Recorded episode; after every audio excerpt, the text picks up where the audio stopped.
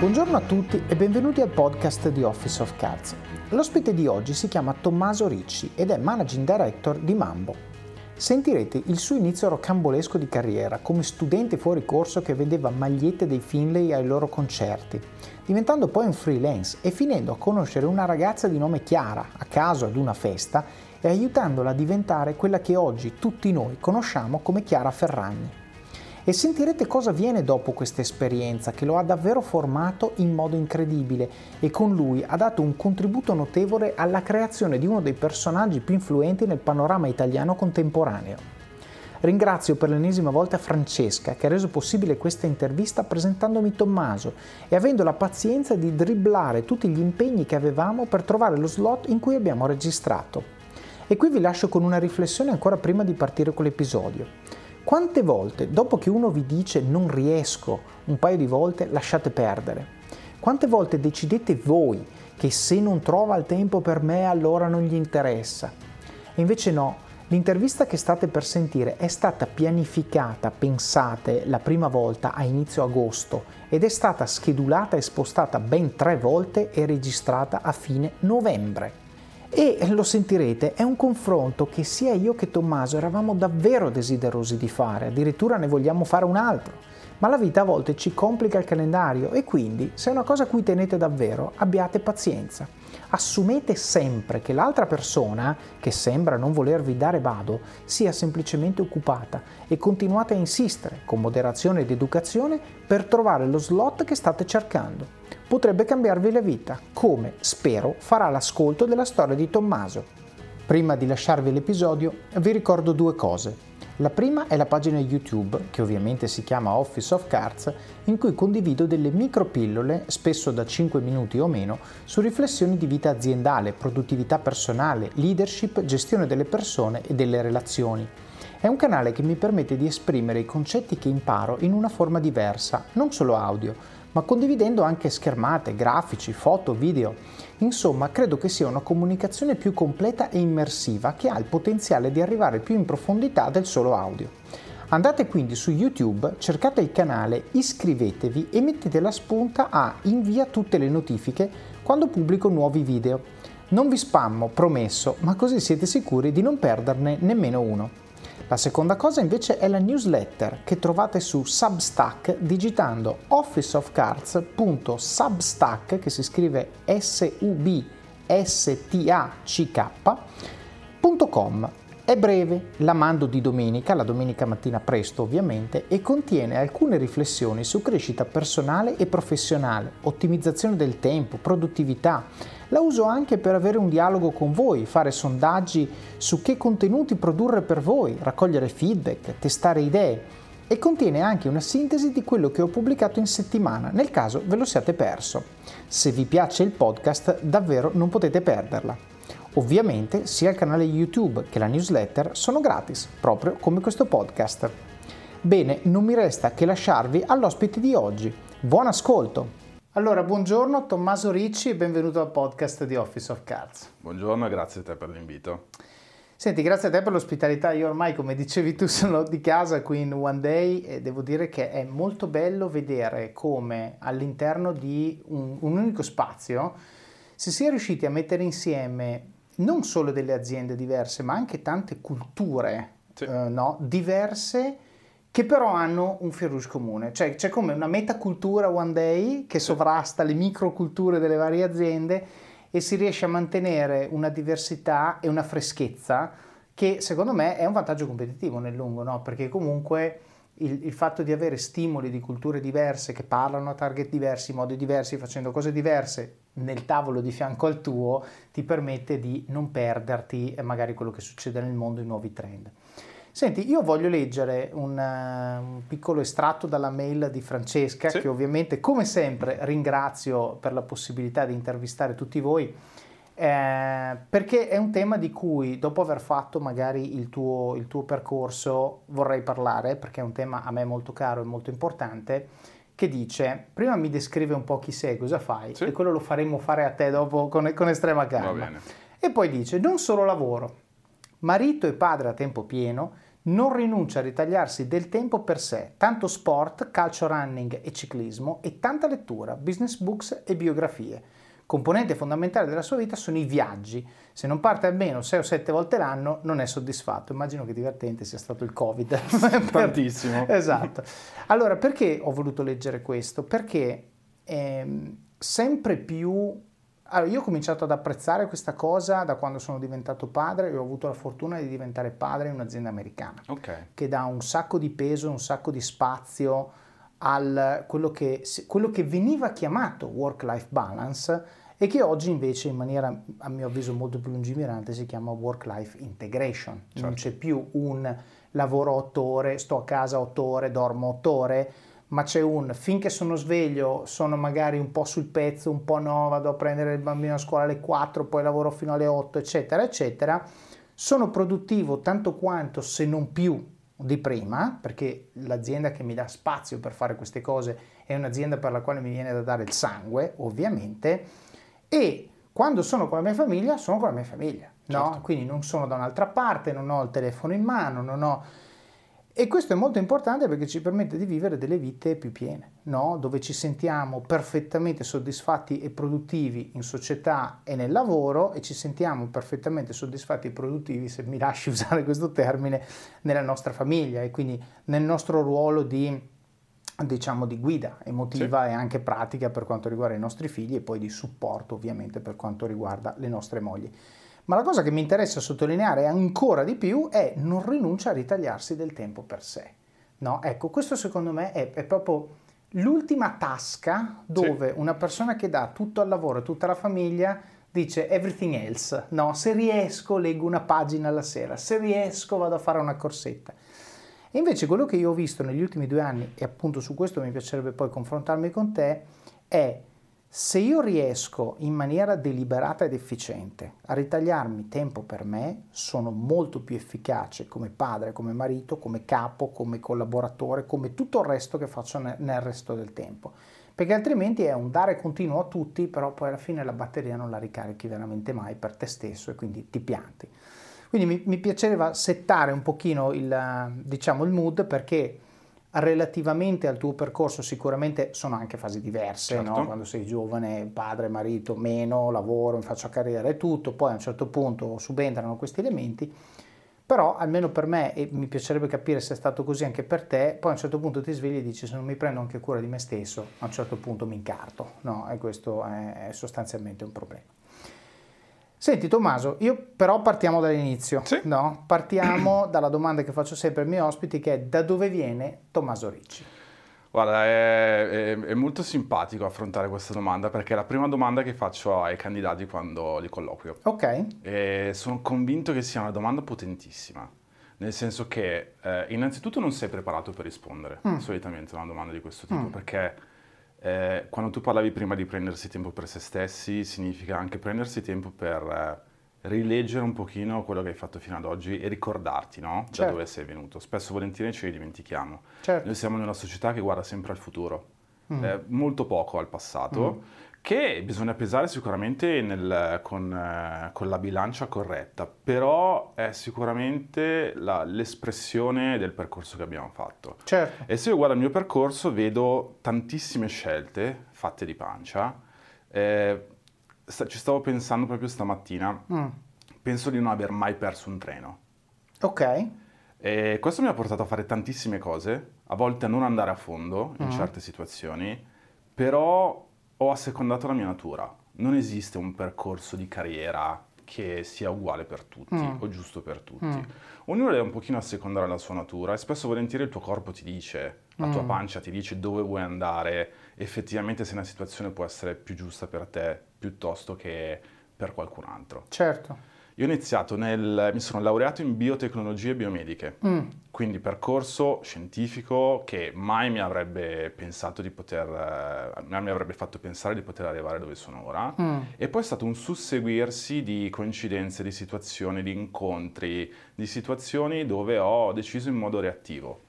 Ok, reattivo agli stimoli che ti arrivavano sì. in quel momento. Il mondo è cambiato tantissimo in questi 17 anni. Certo. Se penso che quando mi sono laureato esisteva MySpace, i forum e mm. oggi si, è, si, sta superando l'epoca dei social media, si sta parlando di piattaforme di intrattenimento, come può uno prevedere un cambiamento del genere in un, tempo, un lasso temporale relativamente breve? Certo. E quindi io penso che oggi l'apertura, il cambiamento e la velocità nel prendere decisioni, anche se vuoi slegate da quello che è un piano a medio-lungo termine che una persona si può fare, è un aspetto molto importante. Certo, secondo me ci sono due cose che voglio rimarcare di quello che hai detto. La prima è, eh, la, tu non hai usato questo termine, ma di quello parlavi, la fisiologia, sì. cioè il fatto di usare il nostro corpo come metro uh, di giudizio, sì. no?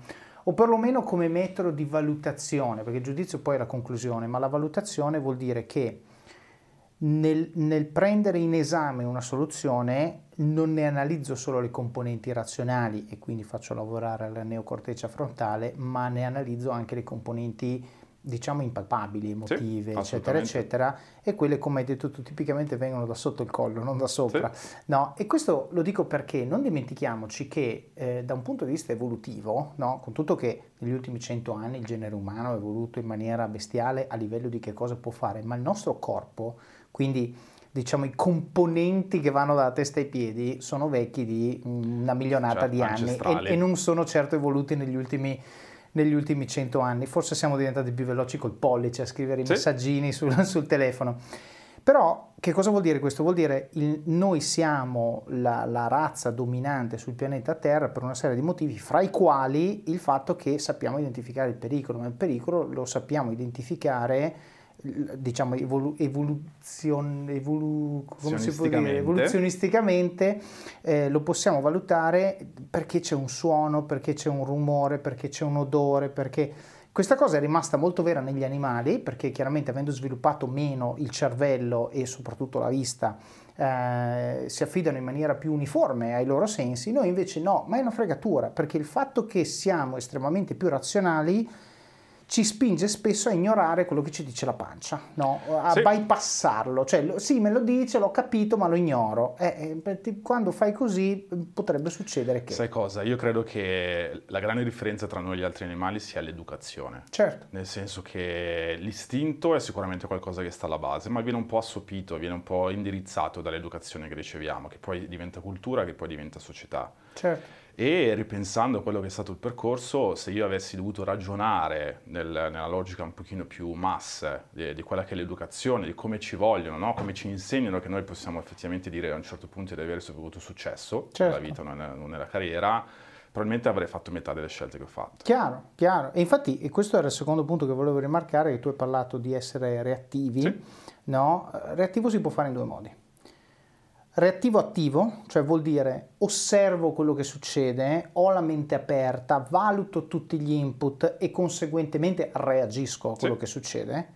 E questo è il good kind di reattivo. Poi c'è il reattivo passivo che è guardrailing, certo. no? la bandiera, va dove tira il vento. Certo. No? Ecco.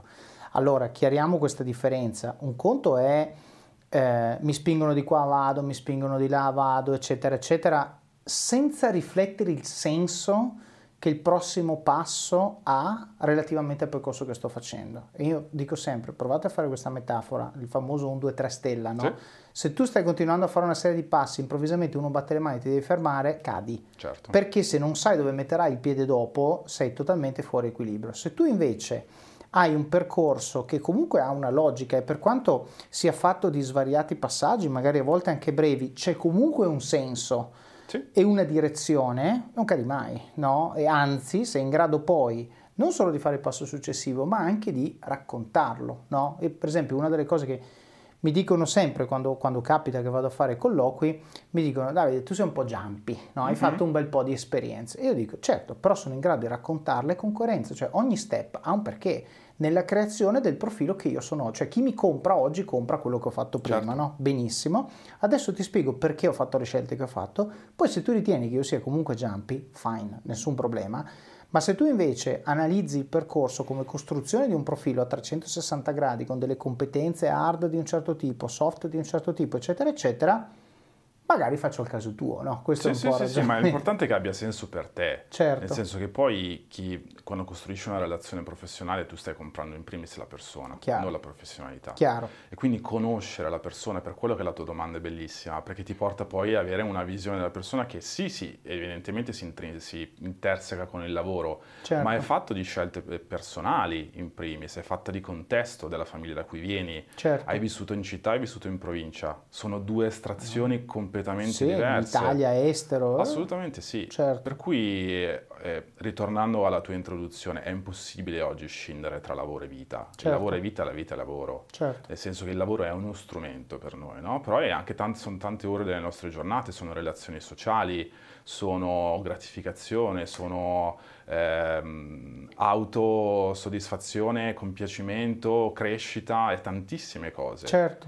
E, però tornando un pochino a qual era la tua domanda, ovvero il percorso. Sì. Laureato in biotecnologie, Sì. eh, ci ho messo 5 anni a laurearmi, nonostante precedentemente avessi avuto una carriera scolastica sempre a massimi voti, Sem- mi sono sempre sentito un po' il... mi piaceva essere il primo della classe. Mm. Quindi 5 anni, scusa, per fare la Per laurea fare la triennale, Ok. esatto. Ok.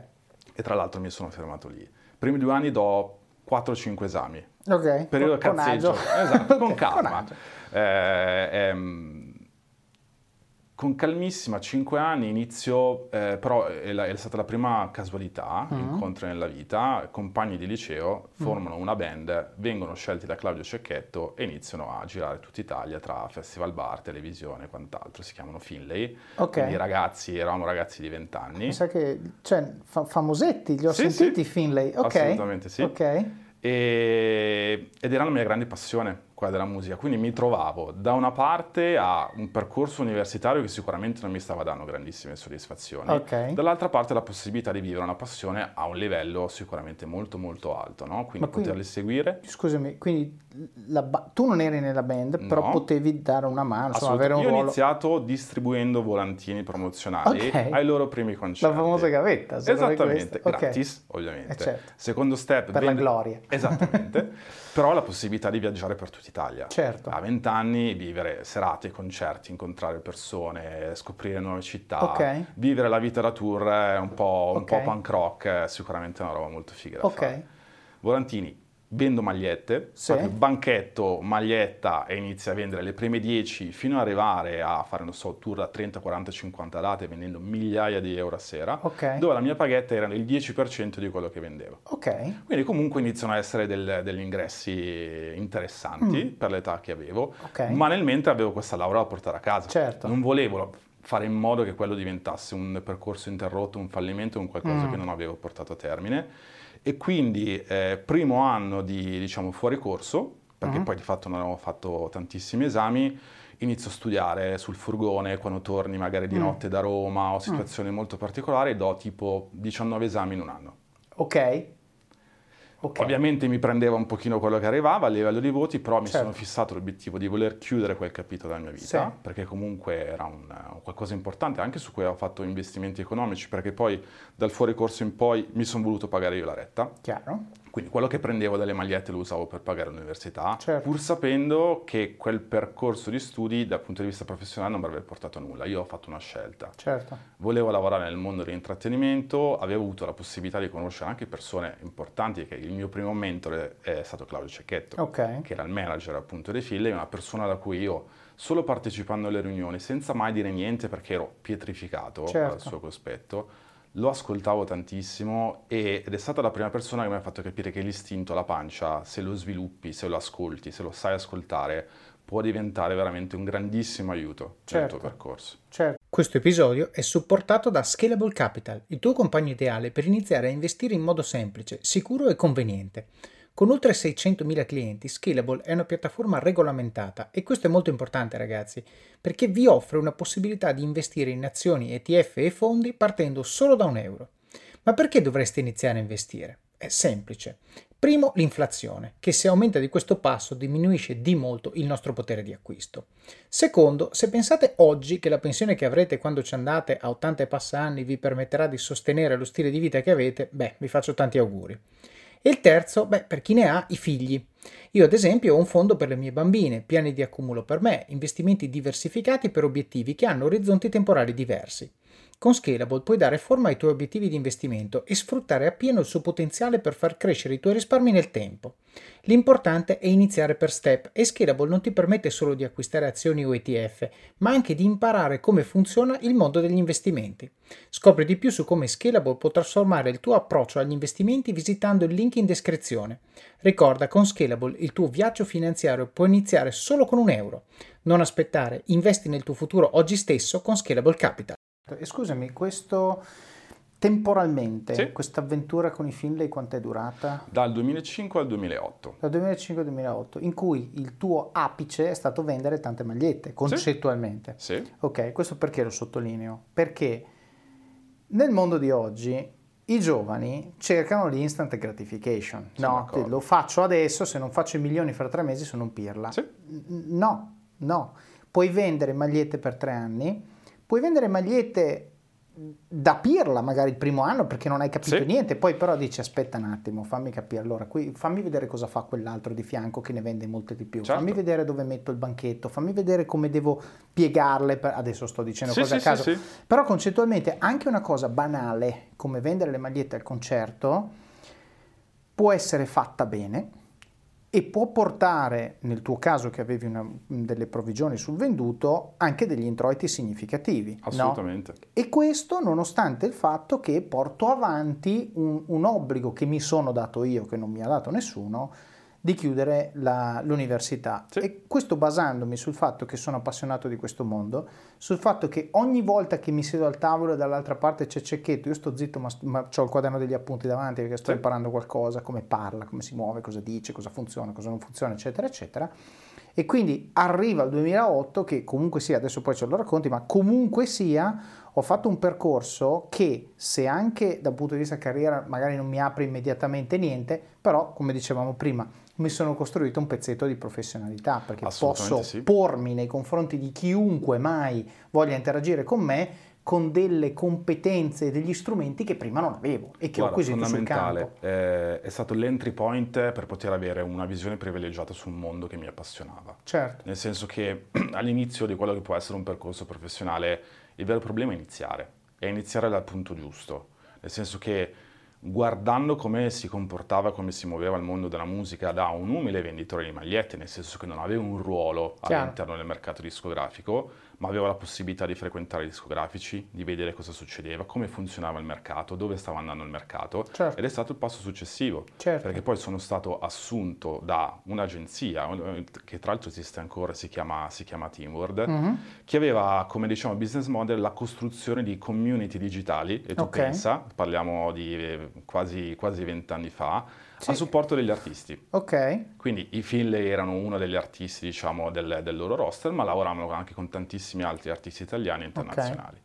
E quindi il mio compito è poi diventato quello di costruire, gestire e organizzare queste community di fan uh-huh. di artisti italiani e internazionali per supportare attività di promozione digitale, fisica, organizzazione di meet and greet, contest e quant'altro. Certo, quindi scusami, tra l'altro qui è molto bello perché lo sto visualizzando come se fosse un Gantt, no? sì? la mia deformazione da grande azienda ovviamente, no? c'era il binario della laurea, sì. poi sotto dopo un po' è partito il binario dell'attività di magliette, poi finito il binario della laurea parte un altro binario sì. che è quello di Teamword che costruisce su quello che stavi facendo sì. e ti permette di dare una veste professionale a una cosa che era, adesso non, lo dico in maniera derogatoria, ma poco più di un hobby, no? Cioè, certo. Cioè, comunque era, lo faccio, sì. mi piace, imparo e sì, tutto, però non è che farò questo nella mia vita. Allora dici, invece entro in un contesto più professionale, più inquadrato, più incastrato, dove riesco a, a, coltivare quello che sto facendo di là, che comunque mi piace, mi insegna e tutto, ma nel frattempo mi permette di creare una professionalità, di avere un job title che non sia apparel sales manager, sì. ovvero venditore di magliette, ma qui leggo sul tuo LinkedIn project and marketing manager, quindi comunque sì. una cosa più ampia, come dicevi. Però anche lì me lo sono andato a prendere questo treno, okay. nel senso che non è arrivata la chiamata del tipo lavoriamo insieme, ti assumo, mm-hmm. mi sono mhm. presentato davanti ai loro uffici che erano in Sant'Ambrogio ai tempi, ho bussato, okay citofonato, ho parlato con il fando e gli ho detto io voglio fare questo lavoro. Mm. Sono disposto a lavorare gratis per farti capire che sono la persona giusta certo. e vediamo poi cosa succede. E questo uno che a quel punto era più di un anno che vendeva magliette a 10 euro l'una, sì. il fatto di dire vado lì, so eh, che mi porterò a casa talmente tanto che sono disposto a lavorare gratis, torna al discorso ragazzi, l'instant gratification, anche se il 2022, dimenticatevela perché si fa così, passettino dopo passettino. Totalmente Quindi tu sei andato, gli hai detto io voglio lavorare gratis, tipicamente quando dici questo ti rispondono no, io ti pago, perché di solito eh, le persone che, a cui arrivi a quel livello lì capiscono il valore del- dell'impegno della persona che hanno davanti e quindi ti hanno fatto fare questo Sì. ruolo di project E inizio a, a gestire community di, di fan di artisti italiani manager. internazionali. E cos'era una co- scusa, perché oggi dici community è un gruppo Sì. Facebook, cos'era una community nel 2006? Erano i 2007? forum. A Ah, livello ok. social esisteva solo MySpace, ma era ancora un profilo vetrina, no? Certo. personale, non c'erano, in- poche, c'erano poche interazioni Certo. sociali, mentre il forum era quel, quel luogo Sì. virtuale dove chi era accomunato sostanzialmente dalla stessa passione Sì. poteva scambiarsi informazioni, organizzare attività, banalmente anche solo organizzarsi per andare insieme a un concerto. Certo. Era una casa in cui i fan di un artista potevano esprimere la loro passione, organizzarla e poter avere accesso anche a iniziative esclusive, come la possibilità di incontrare magari il proprio artista E preferito. questo era il tuo lavoro, cioè quello di tenere, non dico moderare, ma tenere Sì. il forum vivo, ingaggiato, eccetera, e infilare dentro quelle attività che permettevano di avere accesso magari privilegiato. Ok. Il nostro cliente tipicamente era la casa discografica Certo. lavoravamo con tutte le major, ci assegnavano dei progetti che potevano essere o di artisti già molto affermati, quindi nella logica di costruzione e fidelizzazione Mm. del- di quello che era già stato costruito, oppure di lancio di artisti invece totalmente sconosciuti, ma molto interessanti su un target giovane, perché poi il nostro target era quello che oggi per noi è, è la Gen Z, effettivamente per loro erano ragazzi di 15, 16, 17 anni. Certo, ho capito. E hai fatto questo per quattro anni e mezzo. Sì, Tanta roba. Beh, Tant- voglio dire, allora, per un giovane è sicuramente un- una cosa divertente, cioè Sì. diventa anche quasi, lasciami dire, difficile farne a meno, difficile staccarsi, immagino, eh, perché è un mondo dinamico, vivace, in evoluzione. Poi, tra l'altro, nel momento in cui tu sei stato lì, in Italia è arrivato anche Facebook, perché più o Sì, meno è era più o arrivato meno quegli anni. 2007-2008, quindi poi, esatto, quindi magari evoluzione anche professionale, capire cosa vuol dire Certo. Facebook, eh? e quindi eh, esperienza sicuramente molto formativa. Quattro anni e mezzo è tanta roba. è la mia esperienza più lunga. Esatto, infatti non volevo spoilerare quello che viene dopo, ma è- è- esatto. E quindi la domanda è come finita? Cioè, eh, perché come sempre magari può essere che dici, e questo lo dico, magari non è il caso tuo, ma lo dico sempre nel tentativo di rendere questo podcast il più generale possibile. Un'esperienza che per la persona che sono a 25 anni è perfetta, Sì, evolve con una velocità diversa, tipicamente inferiore rispetto alla, alla mia velocità evolutiva Certo. e quindi diventa che quel lavoro lì non, non mi rappresenta più, non mi, non mi dà più gli stimoli. È stato questo il caso per te? No, nel No. senso che io credo che sia durato quattro anni e mezzo perché era veramente il mix perfetto tra una passione Mm. e una professione. Mm. Quindi avevi proprio il, il fuoco dentro no? Certo. nel, nel fare queste cose e ogni progetto era, era bellissimo quando arrivavano nuovi brief, Mm. nuovi progetti, perché era la possibilità di lavorare con nuovi artisti, Mm. di vedere nuove cose. Mm. Quelli sono gli anni del- di Napster, sono Ah. gli anni della grande crisi discografica Ok, che portano sicuramente a livello di business a diminuire, a aumentare le difficoltà. Case Certo. discografiche, se prima ti passavano 10 progetti, poi te ne passavano due. Urca. Quindi era sicuramente un momento in cui il mercato stava cambiando, Mm. in cui ho detto non voglio subire quello Mhm. che può succedere sul mercato, penso di aver maturato abbastanza esperienza, apro la partita IVA, ok, faccio il freelance. va bene. Quindi a 25-26 anni più o meno decido di aprire la partita IVA, un po' di contatti e relazioni ce l'avevo, faccio un annetto completamente da solo, Mhm. eh, facendo di tutto. Da stesse cose che facevo in Teamworld a trovo uno sviluppatore, iniziamo a sviluppare Facebook App per eh, anche in questo caso il mondo discografico. Però scusa, ti faccio una domanda perché Sì. questo secondo me è importante. Allora, decidi di aprire la partita IVA. Il pensiero che c'era dietro era faccio il freelancer e quindi diciamo divento la partita IVA di quello che oggi faccio per lo stipendio, ma con la differenza che posso lavorare per più Sì. persone e quindi dopo quattro anni e mezzo il network sicuramente non ti mancava. Oppure era un mi voglio mettere in proprio e poi magari da cosa nasce cosa e divento io la mia agenzia, eccetera, eccetera. Sai che non penso di aver pensato a- al, al perché lo stavo facendo. Sentivo di doverlo fare, Mm. sentivo che era la soluzione giusta in quel momento per valorizzare un pezzo di percorso che ho fatto, per Mhm. quanto fosse ancora, diciamo, piccolo. Erano i primi quattro anni in cui, in cui lavoravo. Certo. ma allo stesso tempo essere più competitivo in un mercato dove ovviamente i prezzi scendevano, perché Mm. se c'era meno lavoro essere meno costoso, ma comunque affidabile, bravo a fare un certo tipo di lavoro, mi avrebbe dato un vantaggio competitivo.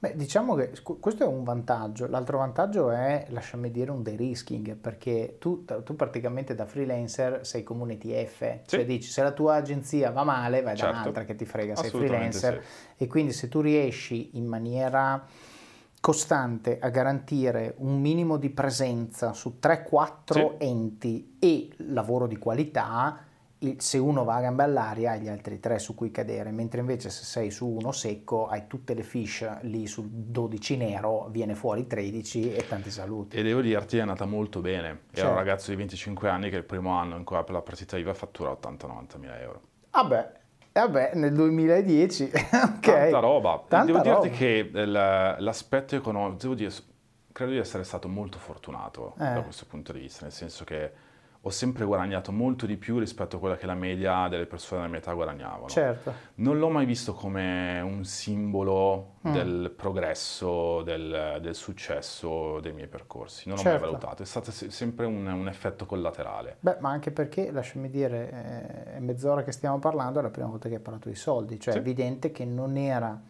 il driver della decisione, io dico sempre, le cose che cerchi con insistenza non le trovi mai. Certo. Perché poi quando le trovi non sono abbastanza. Sì. Questo è il problema. Invece quando tu dici risolvo su altre variabili e ti concentri su ampiezza del network, ti concentri sul lavoro di qualità, ti concentri su dire io piuttosto lavoro gratis, eccetera, eccetera, e a far contente le persone con le quali ti interfacci, i soldi sono una happy consequence, che tipicamente sono tanti, eh, soprattutto quando sei freelance, quindi puoi gestire anche, non l'ho detto prima, ma è importante, puoi gestire a leva prezzo. Sì. Il mercato va giù, ti faccio lo sconto, il mercato va su, ti alzo la fee e quindi riesco, invece da stipendiato, quello è, quello resta. Subisci esatto. quello che può essere la, esatto. la traiettoria. Che puoi, esatto, che poi è, lo stipendio è fisso finché non diventa zero. Esatto. esatto, quindi rischiosissimo. Va bene, senti, quindi hai fatto un anno sì. da freelance. Un anno in cui ho avuto la possibilità di conoscere anche agenzie. Ai mm. tempi esisteva questa piccola startup, questa piccola digital agency che si chiamava Boomer. Sì. Ehm, guidata da Karin De Martino che ora ha avuto grandi fortune anche oltreoceano diventando vice president di Open Influence a Los Angeles, persona okay. sicuramente cui devo, devo tanto. Mm. Eh, iniziamo a lavorare sempre più frequentemente, io ho ancora la partita IVA, però mm. decide guarda io con te lavoro bene, ho un sacco di clienti, ti risolvo il problema commerciale, tu diventi mio tra virgolette fornitore, definiamo insieme quale vuole essere la fee sui singoli progetti che andiamo a gestire lavora con me, solo e, con me. E tu qui facevi sempre, diciamo, community engagement, sì, progetti project manager, cioè, facevo di mm. tutto, mm. veramente di tutto. Mm. Ero, ho cercato sempre sì, di mettere... Mr. Wolf. Esatto, problem solving e consulenza. Poi il prodotto troviamo le persone per poterlo sviluppare. Sì. Era un periodo in cui andavano tantissimo le Facebook app. Eh beh, 2010. Eh, esatto, okay. e, ehm, però non c'erano programmatori non c'erano sviluppatori. Allora io trovo questo ragazzo che mi viene presentato da amici in comune, uh-huh. che era un mega smanettone ed uh-huh. era bravo a uh-huh. scrivere codice su quella, su quella, tipologia di piattaforma e noi eravamo gli unici provider su Milano di, per sviluppare dei giochini che potevano essere utilizzati per promuovere un disco piuttosto che un artista. Eh, penso ne abbiamo vendute 20-25 in un anno. Quindi... Eh, certo. Beh, ma finché Facebook non ha chiuso i cordoni su esatto. quello lì era proprio Ask esatto. Zinga for reference, esatto. però quello era veramente un business. Tiny. Quindi iniziamo a lavorare insieme con, con, Boomer e Boomer viene venduta poco mm. tempo dopo a Kiver, che è stata una eh. delle prime digital marketing agency in Italia a veramente portare un certo tipo di tecnologia, approccio al mondo del digitale. Però tu qui eri ancora freelance, cioè non eri Vengo assunto dal... nel passaggio ah, okay. con Kiver. Okay. Kiver mi dice, ok, se vuoi lavorare con noi, però tagliamo... Azienda più grande, dice, senti, o sei in o sei out. Era un'azienda da 5-6 milioni di fatturato, con eh, tre prodotti diversi, anche loro molto connessi al mondo della musica, ma lavoravano anche tanto con, con brand, sviluppo siti, eh, prime attività di digital engagement, quindi mm. parliamo di diversi anni fa, ma già con una visione molto molto moderna e con loro faccio qualche anno, ma sempre per la logica della sovrapposizione dei capitoli, mm. proprio in quegli anni, casualmente a un capodanno a Siena tra amici, conosco una, una ragazza uh-huh. che si chiama Chiara Ferragni. Ok, scusa, questo era nel? Eh, tra il 2009, 2009 2010. E adesso un bel caffè finito. Perché rischiare di rimanere senza caffè quando puoi abbonarti a Caffè Borbone? Prezzi vantaggiosi, costi di spedizione inclusi, tante possibilità di personalizzazione e l'abbonamento lo sospendi quando vuoi. Decidi tu la frequenza, la qualità, scegli tra le cialde e capsule compatibili e crea il tuo mix di gusti e miscele. Mai più senza caffè con l'abbonamento Caffè Borbone. Tutte le info su caffèborbone.com. Quindi Chiara Ferragni non è Chiara Ferragni, è Chiara Ferragni solo all'anagrafe nel 2009. Corretto, nonostante già avesse un, un sito, un blog, che era Sì. la sua unica property, faceva 10-11 milioni di pagine viste al mese. Sì, però era un page vista in un euro all'epoca, immagino. Zero euro. Esatto, ok. Quindi, quindi abbiamo... eh, tra l'altro bellissima questa cosa, non lo sapevo e dico sempre a quelli che mi presentano qualcuno, non spoilerarmi le cose che così posso reagire. Perfetto, quindi tu hai conosciuto una persona che si Sì. chiamava Chiara, Sì. punto, che aveva un blog con milioni di pagine viste, quel che l'è, ma non monetizzava un euro. Corretto. Benissimo, a questo punto cosa succede? Succede che la domanda sua è stata, ma secondo te, tu Mm. che lavori un po' nel mondo del digital e conosci queste cose, è un business, che, cioè è un qualcosa che può diventare un business? Noi, insomma, già con qualche concessionaria Mm. Tu pubblicitaria gli hai spiegato il concetto di CPM. Esatto. ok, perfetto. Per cui ci- eh, troviamoci a Milano, Mm. eh, quando, quando torniamo dal- dalle vacanze natalizie, iniziamo a fare delle chiacchiere. Ok. Senza alcun tipo di contratto, mandato o altro, iniziamo a fissare gli appuntamenti con eh, concessionarie pubblicitarie, digitali. Mhm. Ci hanno tutte detto di no, perché nessuna di loro, abituata a lavorare diciamo, in un contesto un po' più tradizionale, vedeva nel blog come prodotto un qualcosa che potesse essere venduto, Mm. molto legato a una persona e poco legato al contenuto. Certo. Tanto che il primo contratto lo firmiamo un annetto dopo Mm. con la EFU Public Compass, quindi eh, concessionaria del gruppo La Stampa che Mm. oggi è stata insomma, assorbita, non esiste più, Mm. eh, ma perché eravamo erano abbastanza disperati, ci fanno un contratto iper svantaggioso ovviamente a livello di, di revenue share perché dicono noi dobbiamo investire su di voi ma oggi voi generate zero sul Certo. mercato, primo anno chiudiamo un milione di raccolta Ah beh. Tra Scusa, ti posso tabellare e chiedere- Albertoria. Ti posso chiedere un, un piccolo... Anzi no, te lo chiedo dopo, Sì. per- perché così finiamo questa storia qua e dopo ti chiedo una piccola lezione di marketing per chi ci ascolta. dato Ok. che, appunto, essendo marketing pure io, secondo me è un riff interessante. Allora scusa, ti ho interrotto. Un milione di raccolta, primo Sì. anno, con quelli che non ci credevano niente, Corretto. eccetera. Cioè, un milione non l'hanno neanche mai visto da una partnership del genere. Ok, quindi... Giusto per tornare al nostro Gantt, questa Sì. cosa era una collaborazione esterna. Era no? una collaborazione esterna, main. sì, che però ho cercato di far confluire nel lavoro con Kiver, nel Ok. senso che nel momento in cui questa cosa si sviluppa, effettivamente riusciamo a chiudere i primi contratti, faccio in modo che sia Kiver a fatturarli. Ah, ok. Quindi è come se avessi portato, diciamo, un il cliente in Kiver. Esattamente. Però tu sostanzialmente facevi il marketing, che più che marketing fosse monetization, perché Sì, questa fa new content, business, quindi, esatto. costruzione del prodotto, perché non esisteva il prodotto advertising del blog Certo. sul mercato, o quantomeno del fashion blog. Sì. Esisteva Blogosfera, iniziava a essere già un prodotto che poi nel tempo è diventato appetibile sul mercato, Ok. ma il personal blog era una novità. Chiaro. A maggior ragione su una ragazza di 20 anni che pubblicava foto dei suoi outfit, perché non era molto di più. Certo, ok, e quindi dici, eh, io riesco tramite la sinergia fra la mia relazione, Sì. il suo contenuto e Kiver a creare eh, sostanzialmente questo revenue stream eh, affiancato, cioè o meglio, a, sostegn- sostenuto dal contenuto che Chiara Ferragni pubblicava. Perfetto, e questo tra l'altro devo dire è andato, eh, cioè è du- è durato un bel po' di anni, vedo. Sì, perché io uscendo poi da Kiver Sì. e lavorando in altre realtà eh, nell'ambito dell'influencer marketing o del digital, mi sono sempre tenuto la relazione con Chiara. Chiaro. Quindi c'era un rapporto di talmente tanta fiducia nella Certo. gestione della serie attività che il discorso era dovunque tu vada, noi lavoriamo insieme. Ok. Quindi è come se io portassi dietro diciamo, un cliente all'interno di N altre realtà. Certo. Senti, una curiosità. Sì. Eh, quando Chiara ti ha chiesto, secondo te ci posso fare qualcosa con sta cosa, con questo blog Sì. che ho,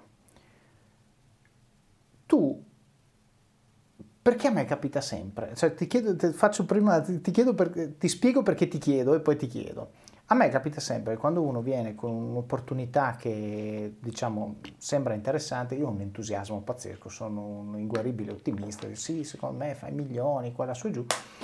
E spesso e volentieri, eh, diciamo, quando poi la persona, cioè mi trovo a essere quello che ci crede di più della persona che è venuta a chiedermi, ok? Sì. Che, che è bello perché se poi ti porto a livello di crederci quanto ci credo io, tipicamente cose belle succedono. Altrimenti devo essere lì a pungolarti perché ah, hai fatto questo, hai fatto quello, hai fatto quest'altro e ci si pianta.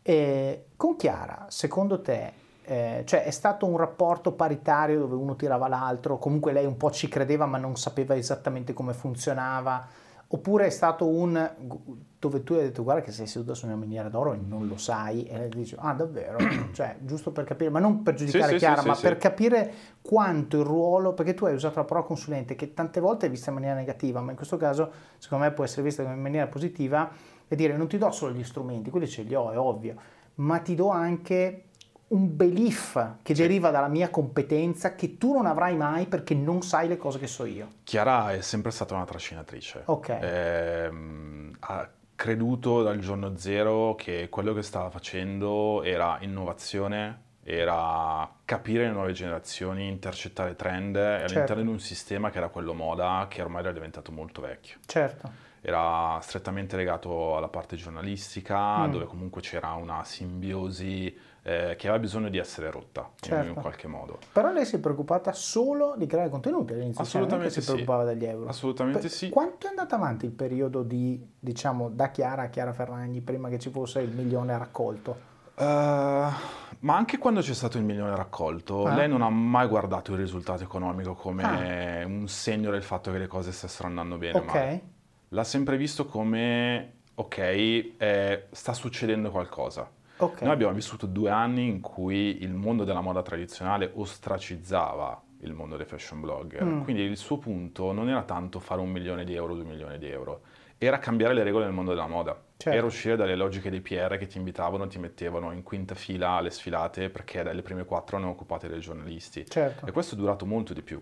Chiaro. Il suo risultato economico andava molto più veloce rispetto alla sua affermazione all'interno di un sistema che eh, aveva paura di queste, Certo. di queste blogger, di queste sedicenti influencer che di fatto un po' cambiavano il ruolo del giornalista e dall'altra parte non erano comprese fino in fondo dal, dal brand.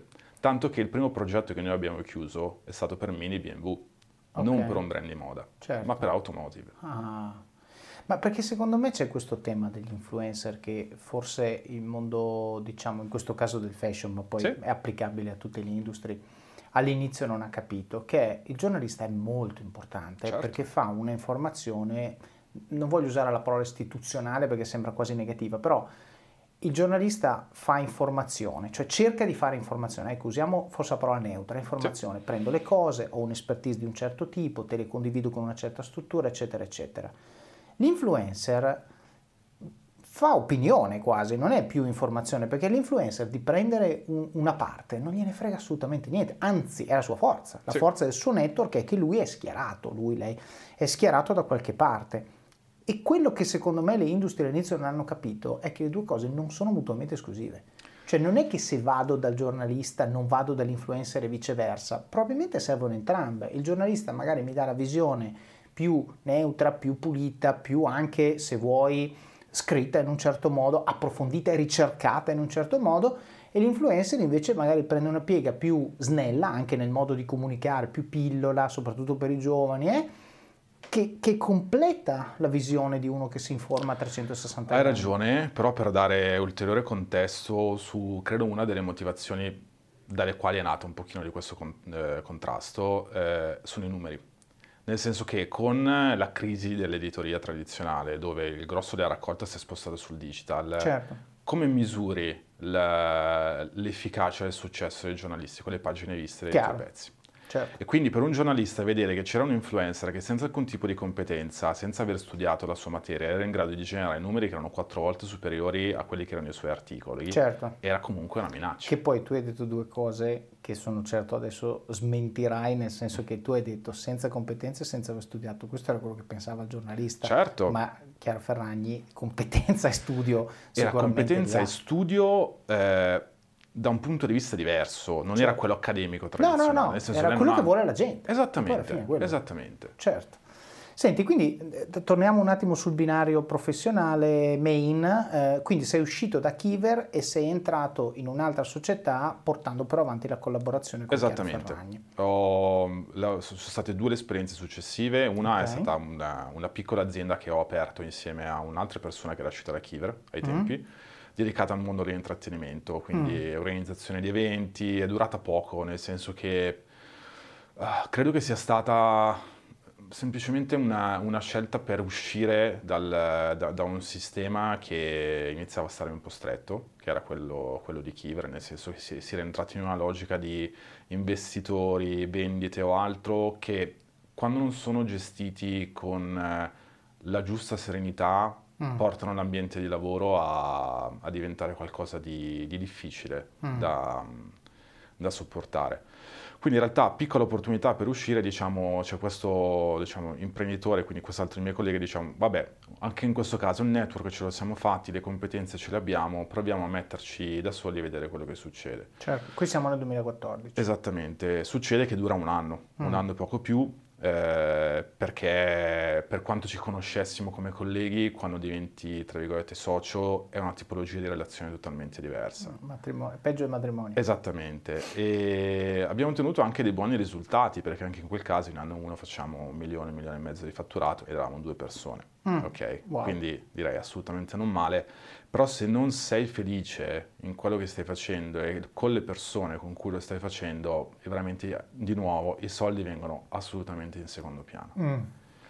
Eh, conosco questa realtà che era una, un'agenzia di management internazionale di influencer, il mondo dell'influencer era ormai esploso, era diventato un mercato certo. eh, sul, all'interno del panorama italiano e mi dice guarda sei stato uno dei primi a capire che questa cosa funzionava, conosci tantissimi influencer, stai lavorando con Chiara e che è stata sicuramente la, la punta di diamante no, di questo movimento, lavoriamo insieme eh, vorrei che tu ti occupassi della parte commerciale e ti metto a disposizione un roster delle migliori influencer moda e beauty che in questo momento sono presenti in Italia e in Europa, perché è un'alta internazionale. Dico perché no? Okay. Proviamo a capitalizzare un pochino quello che, che, che, ho imparato. Oggi effettivamente sul mercato sono uno dei più grandi esperti di influencer certo. marketing. Mettiamoci alla prova anche. Ma tra l'altro qui eh, voglio anche fare un, un piccolo excursus sulle competenze, sì. no? perché tu Comunque fino a Kiver avevi ruoli di, chiamiamolo PM. Sì. Tu hai detto okay. factotum più esatto. o meno, però va bene. Quando invece hai fatto la tua azienda per evidenti motivi in 2 milioni di sì. euro si fa se ciascuno dei due si preoccupa di vendere le cose. Certo. Quindi evidentemente tu avrai una dimensione commerciale molto importante, ergo il lavoro successivo che ti viene proposto, l'hai appena descritto, è un lavoro commerciale. Yes. Quindi tornando al discorso di dire un'esperienza può essere anche breve, sì. un anno, ma se è un anno in cui per sopravvivere devo vendere, imparo a vendere e poi ho acquisito quella competenza che diventa un'altra medaglietta come i militari americani no? da mettere sulla, sulla, divisa che poi può essere il punto di partenza per la cosa dopo. Quindi sì. il messaggio che volevo dare, ritornando a quello che dicevamo prima, la costruzione di un profilo in maniera deliberata significa io devo poter dimostrare con un job title e possibilmente dei risultati osservabili e misurabili da tutti che so fare marketing, so fare il PM, so che sono uno che lavora duro, che so fare il commerciale e qua e là e se uno guarda il tuo CV si capisce già da lì, se poi ti fa il colloquio, gli spieghi che vendevi magliette per tre anni, che certo. hai lavorato con Cecchetto, che hai scoperto, insomma, hai instradato Chiara Fernagni, che eccetera eccetera eccetera, dice ok, ci credo, c'è sostanza, non è solo forma, no? ma è un lavoro a 360 gradi, perché io dico sempre, un venditore di successo dovrebbe saper fare il lavoro di tutti quelli che creano il prodotto che lui vende. Vero, eh, nonostante io mi consideri veramente una pippa a vendere, okay. nel senso che se oggi parlando anche con, con il mio team, no? nel senso... Eh, una, ho creato una startup, sto facendo crescere una startup, è evidente sì. che il managing director si prende tutta una serie di deleghe perché non puoi avere tutte le funzioni coperte. Eh certo. Però la domanda, qual è la prima funzione di cui ti vorresti liberare è il sales. Okay. Ma perché c'è molta gente che lo sa fare meglio di me. Allora, certo. perché io devo arrogarmi semplicemente perché sono managing director di un'azienda il diritto o il dovere di dover avere tutte le relazioni con i clienti? No, certo. non è così. Certo, ma Però in realtà sei... è importante sapere cosa significa farlo. Esatto, esatto, anche perché come sempre appena deleghi a qualcuno stai creando la necessità di avere un'interlocuzione con questa persona su una base di performance Sì. e se tu non hai mai venduto, come fai a capire il dolore di un venditore che non vende? Come fai a dargli una mano a capire come instradare le sue attività affinché venda di più? Eh, io non dico che tu hai le risposte, ma aver fatto un ruolo commerciale per un po' di tempo ti dà il linguaggio, il feeling, la capacità di lettura di un comportamento, eccetera, eccetera, che almeno quando lui ti guarda non può dire ah ma tu non capisci cosa provo. No, certo che lo capisco perché l'ho fatto, chiaramente l'ho fatto meno di te e tu sei molto più bravo di Sì. me, ma capisco di cosa stiamo parlando. almeno, Guarda, il no? grande problema delle organizzazioni lavorative dove hai funzioni diverse è che difficilmente una persona riesce, riesce a mettersi nei panni dell'altra. Certo. Quindi per me è iper sano avere del- degli strumenti di rotazione Certo, o comunque di avere un percorso in cui hai visto e fatto tante cose diverse. certo, Io, eh, ripeto, come dicevo all'inizio, non, ho mai appro- non sono mai diventato il migliore sales, non, sono- non ho mai avuto l'ambizione di diventare il migliore PM.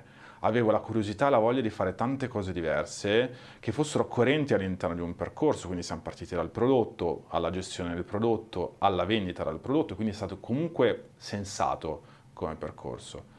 Vacanze in Sicilia o in Sardegna? Con i traghetti GNV porti tutto quello che vuoi, ti rilassi fino a destinazione e se prenoti entro il 14 maggio, posto ponti a partire da 33 euro. Non c'è modo migliore per andare in vacanza. Scopri i dettagli su gnv.it. Offerta valida sulle linee Napoli-Palermo e Genova-Olbia, 10.000 posti disponibili. Però non mi bastava. Certo. Cioè, ok, ho inquadrato la situazione, ho capito come funziona un certo tipo di dinamica, ho imparato le nozioni, le ho messe in pratica con più o meno successo, più o meno risultati. Certo. What's next? certo, Qual è l'aspetto adiacente a quello che sto facendo? Voglio vederlo, certo. perché più sei in grado di avere la, fotogra- la big picture, la fotografia dall'alto, quindi più capisci come funzionano tutte le dinamiche, Chiaro. più riuscirai a governarle. Certo, e poi c'è anche l'happy side effect, cioè tu che sei magari poco propenso, poco bravo, poco efficace a vendere, per scoprirlo devi provare. no? Assolutamente Perché poi sì. magari invece sco- dici non mi piace, eh, però metto lì, ah, hanno fatto, ah è andato, Mm, ok figo, riprovo, ah è andato ancora, oh ma allora forse, Ma soprattutto sai cosa non funziona Eh, certo. e quindi cerchi di trovarlo. chiaro, Cioè, nello scegliere la persona che ti può dare una mano a fare quella tipologia di attività, sai assolutamente, già assolutamente. cosa serve e cosa non serve. Quindi in realtà è doppio. Uno, scopri se veramente ti piace o non ti piace. Due, acquisisci le competenze per poter selezionare la persona che meglio fa il caso tuo. Assolutamente. Spettacolo, bellissimo. E quindi questa cosa però, appunto essendo un ruolo commerciale, non dura tantissimo, no? non Poco dura tantissimo, eh, dura poco più di un anno. Anche lì iniziavo a sentire che l'influencer marketing era un pezzo di un mercato di cui non avevo visibilità. Ok. Nel senso, era una leva importante da parte dei brand, iniziavano ad esserci investimenti maggiori, Mm. però dico, è veramente il lavoro a manella, tanto di relazione, eh, il brief tipico che arriva è vorrei avere 5 influencer tot al chilo che mi possono permettere di parlare di un prodotto. I dati non erano alla base, c'era ancora una scelta molto sull'immagine, sul lifestyle dell'influencer, non c'era una componente quantitativa. Mm. Mi ritrovo per caso a rincontrare Gianluca Perrelli, che era il CEO di Kiver, che nel frattempo è diventato managing director di Basul, che Mm. è questa realtà eh, nata e fondata a Napoli, devo dire eh, una, situa- una storia molto interessante per quanto riguarda il tessuto, diciamo, marketing e comunicazione italiano. Mm. Una startup che iniziava a macinare numeri interessanti e che tra le prime aveva intuito che la tecnologia potesse essere un elemento abilitante della leva dell'influencer marketing, quindi sviluppo di algoritmo per selezionare l'influencer non solo dal punto di vista qualitativo ma anche quantitativo, Certo. quindi engagement rate, certo. reach e quant'altro. E dico, fantastico, è una cosa nuova, secondo me è un treno che non posso perdere, cioè Mm. voglio capire esattamente quanto la tecnologia può essere un differenziale all'interno di questo mondo e soprattutto colmare un, un- aspetto che io non ho mai visto, nel senso Certo. che è un- proprio una leva, una, una connotazione in un'azienda, quindi le prime Martech eh, italiane, eh, su cui voglio vederci, voglio vederci un pochino, voglio vederci un pochino meglio, voglio approfondire, voglio capire esattamente cosa, cosa succederà. Ok.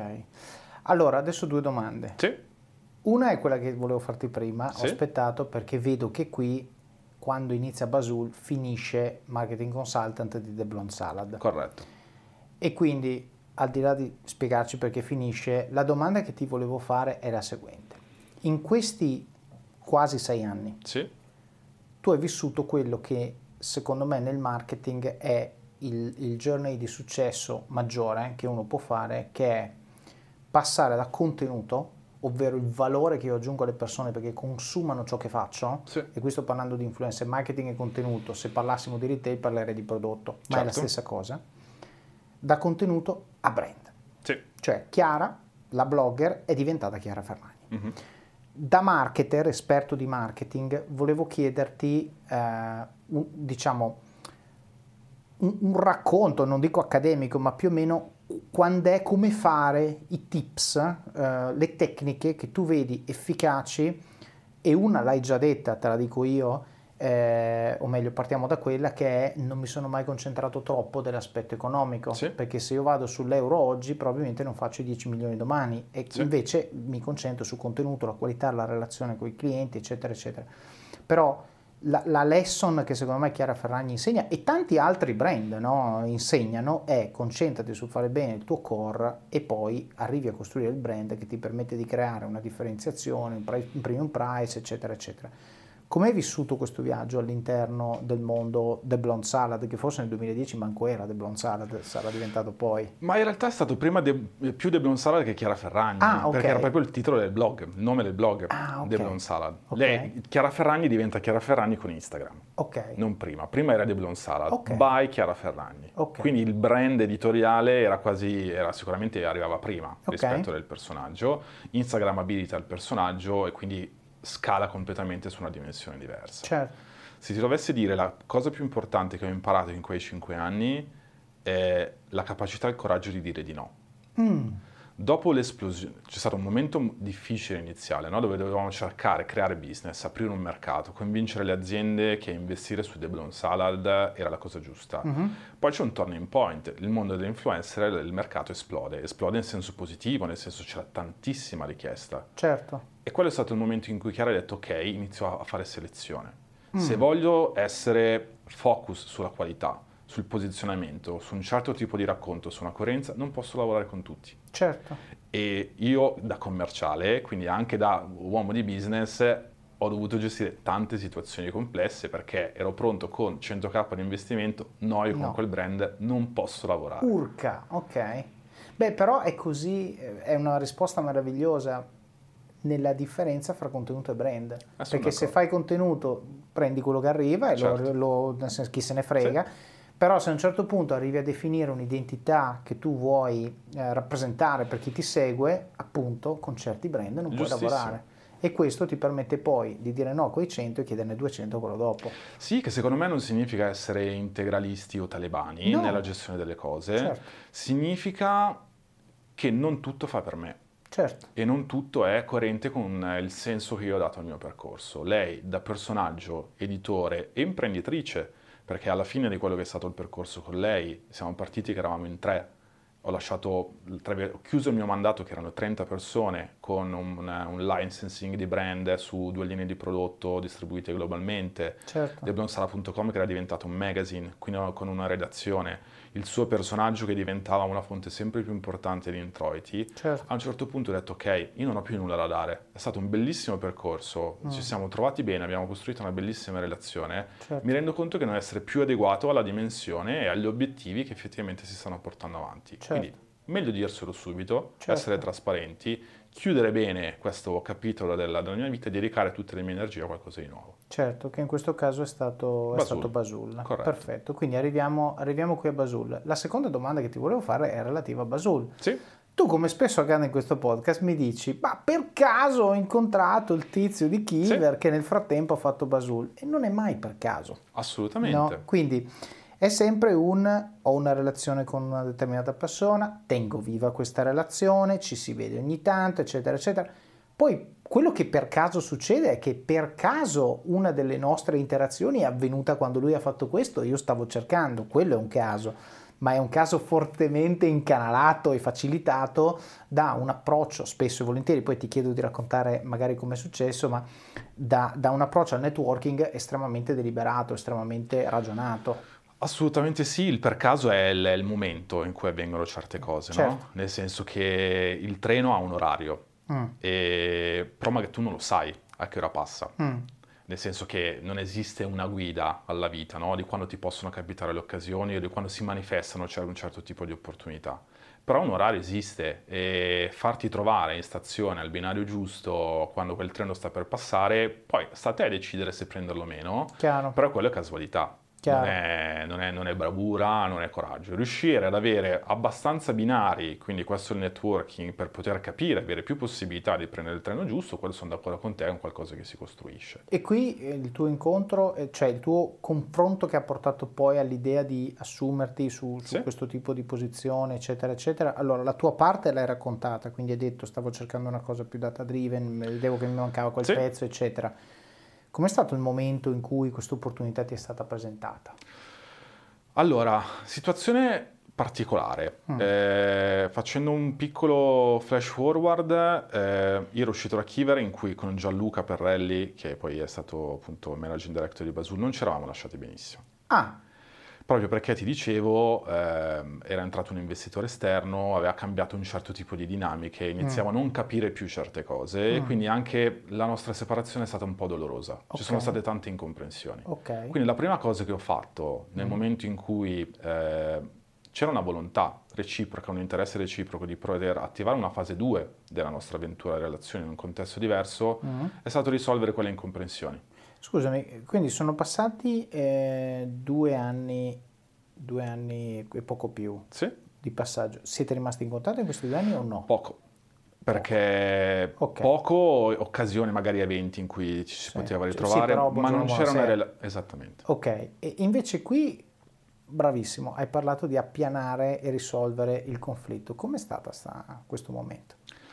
È stato un momento liberatorio. Sono mm. una persona che, ed è, mi è successo diverse volte nella vita, in cui magari non, non chiudi al 100% bene, ti ah. rimane sempre qualcosa di insoluto. Magari mm. non, non, ci vuoi fare caso, cerchi mm. di, di, negarlo, però poi alla fine quella cosa lì va risolta. Certo. Magari anche due o tre anni dopo, certo. ma va risolta. Certo. Io ero molto interessato a Basul, stimavo tanto il lavoro che stavano facendo, mm. quindi ero interessato a capire se poteva esserci una sfida per me sapevo che c'era Gianluca, che per quanto era una persona con cui ho avuto tante incomprensioni, è una persona che stimavo tantissimo dal punto di vista professionale, mm. però ho detto, se deve tornare a essere il mio responsabile, il mio capo, non posso chiudere gli occhi e far finta che due anni e mezzo abbiano cancellato quello che è successo prima. Chiaro. E nel mentre ero cresciuto, quindi avendo fatto più esperienza, inizia- ripensando a quello che ho vissuto ai tempi di Kiver, iniziavo a capire anche la sua difficoltà che poteva esserci stata, no? mm. nella gestione di una situazione mm. che era diventata più grande di lui. Certo. Quindi il modo migliore per approcciarlo è stato giallo.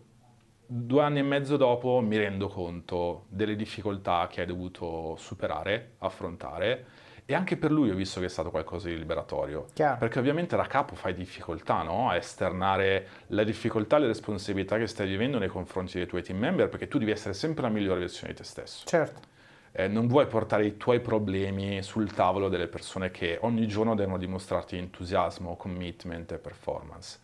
Vissuto in un territorio neutro, per quanto si stesse già parlando del poter tornare a lavorare insieme, ma ancora non avevamo firmato nulla, non c'era certo. un'offerta, è stato il miglior modo alla pari per poterne riparlare, eh, rivedere certi aspetti, commentarli, se vuoi anche un po' scherzarci sopra. Certo. Il miglior modo per esorcizzare i problemi e i brutti ricordi è scherzarci sopra. Chiaro, ma tra l'altro hai detto una cosa potentissima secondo me che è, è la chiave per ricostruire qualsiasi tipo di relazione e, e questo ci tengo a sottolinearlo, ho detto qualsiasi tipo di relazione si può riparare tutto, la chiave secondo me è l'empatia, sì. cioè il fatto di dire lascia perdere come ti sei sentito tu, sì, che sì. magari all'epoca eri pure accecato da delle componenti emotive che ti impedivano di vedere oltre il tuo naso e ti preoccupavi solo di quello che vivevi al tuo interno, cerca di metterti nei panni dell'altra persona e, e fin qua stiamo parlando di empatia passiva, cioè cerco di sentire quello che sente l'altra persona, poi c'è l'empatia attiva che sì. è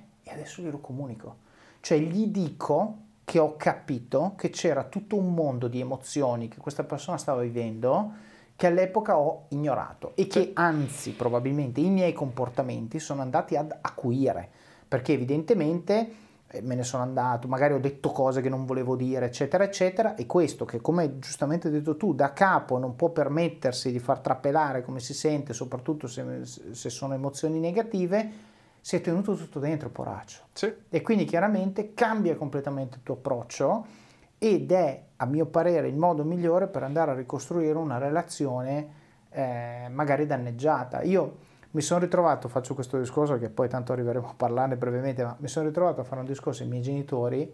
Guarda, stavo adesso, pensando la stessa adesso cosa. Adesso che io sono papà, la stessa cosa. dove ho detto, voi avete dovuto volermi un bene che non, che non, ho mai capito fino a questo momento. Sì. Ok? E, e, e, quando insomma è stato un momento abbastanza emotivo perché dico io, cioè, grazie, non puoi dire altro, sì, no? sì, perché tanto alla fine, cioè, tu fino a che il bambino ha 5 anni è totalmente, nel senso, è un lavoro full time, poi diventa un lavoro part time e comunque rimane è sempre un lavoro. Esatto, però concettualmente dico questo capita anche nel nostro quotidiano, che siamo esposti a persone con le quali magari abbiamo confronti eh, tesi, eh, con cui magari c'è frizione, perché ci preoccupiamo solo di come ci sentiamo noi e non ci preoccupiamo di come si sente l'altra persona. Guarda, eh, io mi sono reso conto che gran parte della mia carriera sono, sono stata una persona molto irrazionale, Certo. fumantina nella gestione delle relazioni. Io sono sempre stato con- tantissimo convinto delle mie opinioni, avevo uno sguardo tanto concentrato su me stesso. Mm,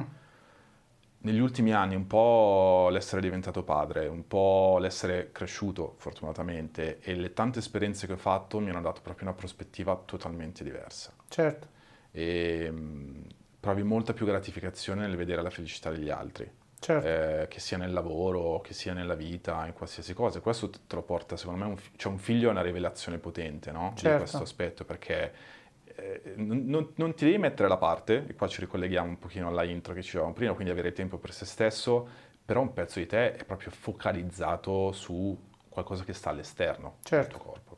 certo. Ed eccoci qui, dopo questa chiacchierata con Tommaso ricchissima di spunti davvero interessanti. Abbiamo parlato di un sacco di cose. Siamo partiti parlando di work-life integration, ovvero un nuovo approccio al lavoro in cui non ci sono le 8-9 ore di lavoro in ufficio e poi lo stacco totale fuori, ma una vita in cui i momenti di lavoro e i momenti di vita personale si intrecciano, generando persone sia più produttive che persone più presenti in famiglia e quindi in ultima istanza felici e soddisfatte. Avete sentito come Tommaso anticipi molti dei passaggi della sua carriera delineando quella che è stata una sua grande caratteristica, la capacità di osservare quello che gli accade intorno e reagire in tempi brevi, prendendo decisioni e virando dove necessario. Avete sentito l'inizio di Tommaso, decisamente atipico, un percorso universitario un pochino travagliato, una carriera addirittura per diversi anni a supporto di una band. Avete poi sentito di come abbia preso in mano l'iter degli studi dando 19 esami in un anno quando si era messo in testa di finire. Spesso io mi sento dire eh ma io sono così. E queste frasi sono figlie di uno che si guarda indietro e pensa che le cose che ha fatto siano le uniche che sia in grado di fare. E invece no, potete finire fuori corso e poi dare 19 esami in un anno. Basta mettersi in testa di farlo, darsi un metodo, seguire un programma e credere in se stessi.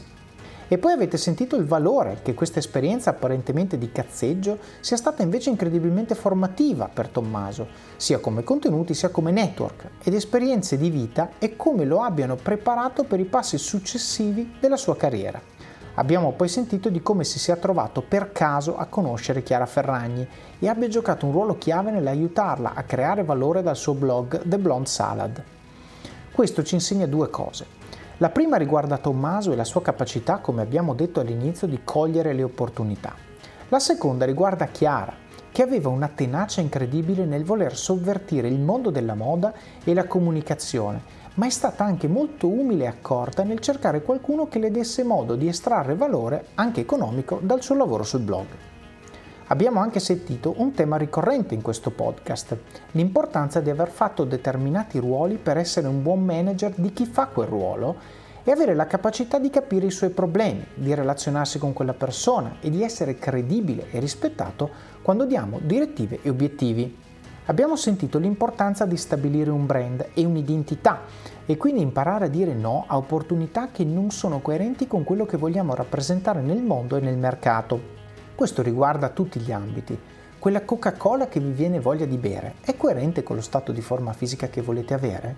Le due ore che volete passare su TikTok sono coerenti con i vostri obiettivi di crescita personale e professionale? Svegliarsi alle 8 del mattino vi aiuta in qualche modo a essere più produttivi? Fatevi queste domande e vedrete che svolta potrete dare alle vostre vite se vi date delle risposte sincere. E da ultimo abbiamo sentito di come Tommaso abbia avuto il coraggio e la maturità di raddrizzare una relazione che era incrinata per poter lavorare in Basul.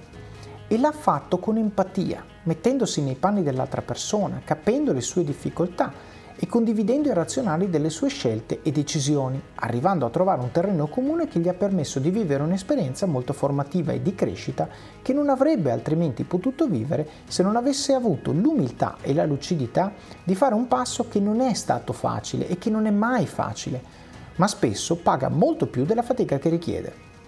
Nel prossimo episodio continueremo la chiacchierata con Tommaso ripartendo dalla sua frase sono sempre stato piuttosto fumantino nelle relazioni perché a me, fino a quel momento, era sembrata la persona più pacata del mondo e ho voluto capire quali fossero stati gli stimoli che lo avevano aiutato a cambiare e diventare così posato ed equilibrato. Sentirete poi il prosieguo della sua carriera in Basul e quello che verrà dopo, arrivando fino a diventare Managing Director di Mambo. Un episodio davvero da non perdere. Passiamo ora al supporto, la fase in cui siete voi i protagonisti e in cui dimostrate con pochi e semplici ma significativi gesti quanto impatto abbiano questi contenuti nel vostro quotidiano e quanto sia importante per voi che il podcast continui a crescere. Quindi come fare? Il primo modo è Patreon ed è il primo link che trovate nelle show notes vi basta andare su it.officeofcards.com barra podcasts e cliccare questo episodio oppure andare su patreon.com barra officeofcards. Patreon è un modo senza sforzo per contribuire alla qualità di questo podcast e vi permette di fare delle piccole donazioni mensili, anche di pochi euro, per darmi una mano a finanziare il supporto professionale per l'editing degli episodi e la promozione del podcast. Spesso mi dite grazie per questo podcast sui social, via email, in alcuni casi anche di persona e vi sono infinitamente grato di questo. Se potete, anche un aiuto concreto può fare la differenza e contribuire a renderlo ancora migliore. Si tratta di una cifra libera, se ciascuno di voi desse anche un solo euro al mese, davvero niente, potrei assumere un tecnico audio full time e una persona che mi aiuti a diffondere il messaggio sui social oppure altri mezzi di comunicazione oppure anche coordinare meglio le interviste di persona, che vengono sempre meglio di quelle remote. Potrei cercare attivamente diverse tipologie di ospiti su LinkedIn, fare più recensioni di libri che continuate a richiedermi, ma purtroppo richiedono più tempo. Insomma, se volete che il podcast cresca, un po' di supporto ci vuole. Il secondo modo, come detto all'inizio, è il canale YouTube a cui dovete iscrivervi per ricevere notifiche quando pubblico nuovi video e ovviamente se vi piacciono interagite con il canale e fate capire a YouTube e alle persone che vedono questi video che sono contenuti che vale la pena di guardare. Basta un like o un commento e l'algoritmo di YouTube dice wow, questi contenuti generano engagement, aspetta che li spingo un po' nei video suggeriti di qualche altro utente. Questo tipo di algoritmi sono stati il mio lavoro per anni, so bene come funzionano e quindi davvero spingete perché aiuta. Il terzo modo sono le recensioni, le recensioni in questo caso del libro Office of Cards su Amazon, magari raccontando nello specifico quali parti vi sono piaciute o quali tecniche e consigli avete messo in pratica e hanno avuto impatto nella vostra vita. So che molti di voi regalano Office of Cards ai loro amici, chiedete anche a loro di lasciare una recensione quando lo hanno finito. Il quarto modo sono recensioni del podcast, sia su Apple Podcast, dove potete anche lasciare un commento, che su Spotify, dove potete lasciare solo le stelline. Ci mettete davvero 30 secondi, ma è molto importante perché aiuta gli altri a scoprire e provare questo podcast. Se usate Apple Podcast e avete un iPhone, potete abbonarvi a questo podcast. Costa solo 99 centesimi al mese e con l'abbonamento avete accesso in esclusiva a contenuti extra come ad esempio gli episodi completi, ovvero le 2-3 puntate di ogni episodio, appena sono pronti, di solito oltre un mese prima della pubblicazione ufficiale, oppure altri materiali che sto pensando di rendere disponibili nei prossimi mesi. Il sesto modo, suggerite persone che vorreste io intervistassi oppure temi che vorreste io trattassi. Questo podcast lo faccio io, è vero, ma lo faccio per voi. Un po' come i regali che si dice debbano piacere a chi li riceve e non a chi li fa anche qui sta a voi aiutarmi ad aiutarvi e identificare temi o persone che ritenete facciano bene a questo gruppo. Il settimo modo sono i link nelle show notes, in cui trovate i principali punti di cui abbiamo parlato nell'episodio. Tutti i link a cose che magari non conoscete per poterle approfondire. Trovate anche i profili degli intervistati, foto, materiali audio e video e link utili, a volte con codice di affiliazione, di strumenti che vi aiutano a crescere. L'ottavo modo, prima di fare il vostro shopping su Amazon, solo web mi raccomando, dalla app non funziona, è passare dalle show notes di questo podcast su it.officeofcards.com barra podcasts e cliccare sul link di Amazon oppure addirittura andare a comprare uno dei libri che suggerisco di leggere nella sezione libri del sito. Così aiutate voi stessi a crescere e anche il podcast, il tutto con un clic. In nono modo, parlate del libro e del podcast con le persone che vi stanno a cuore, amici, colleghi, parenti. Leggetelo insieme a persone alle quali tenete e discutetene come in un book club. Taggate il libro o l'episodio che più vi ha colpito sui vostri profili social, in modo che il numero più alto possibile di persone possa beneficiare di questi contenuti. E il decimo modo, il più importante di tutti, mettete in pratica quello che avete imparato e dimostrate coi fatti che le cose di cui parliamo qui funzionano. Fatevi ispirare e contagiare dalle storie che sentite in questo podcast. Io intervisto persone davvero normali, che però si applicano, si impegnano e lavorando sodo raggiungono risultati eccezionali, cosa che potete fare benissimo anche voi. Vivete al massimo, spingete sull'acceleratore, fate quelle benedette 30 flessioni al giorno, quella dieta, quel video, quel blog post o qualsiasi sia la cosa che nutre le vostre passioni e usatele come opportunità di crescita personale e professionale. Lo so che è difficile, ma è proprio nelle difficoltà che troverete crescita e successo. Decidete ora chi dovete diventare per avere successo e raggiungere gli obiettivi che vi siete prefissati. Il vostro domani inizia oggi e il vostro oggi inizia adesso. Vi auguro buon proseguimento di giornata e di settimana. Alla prossima!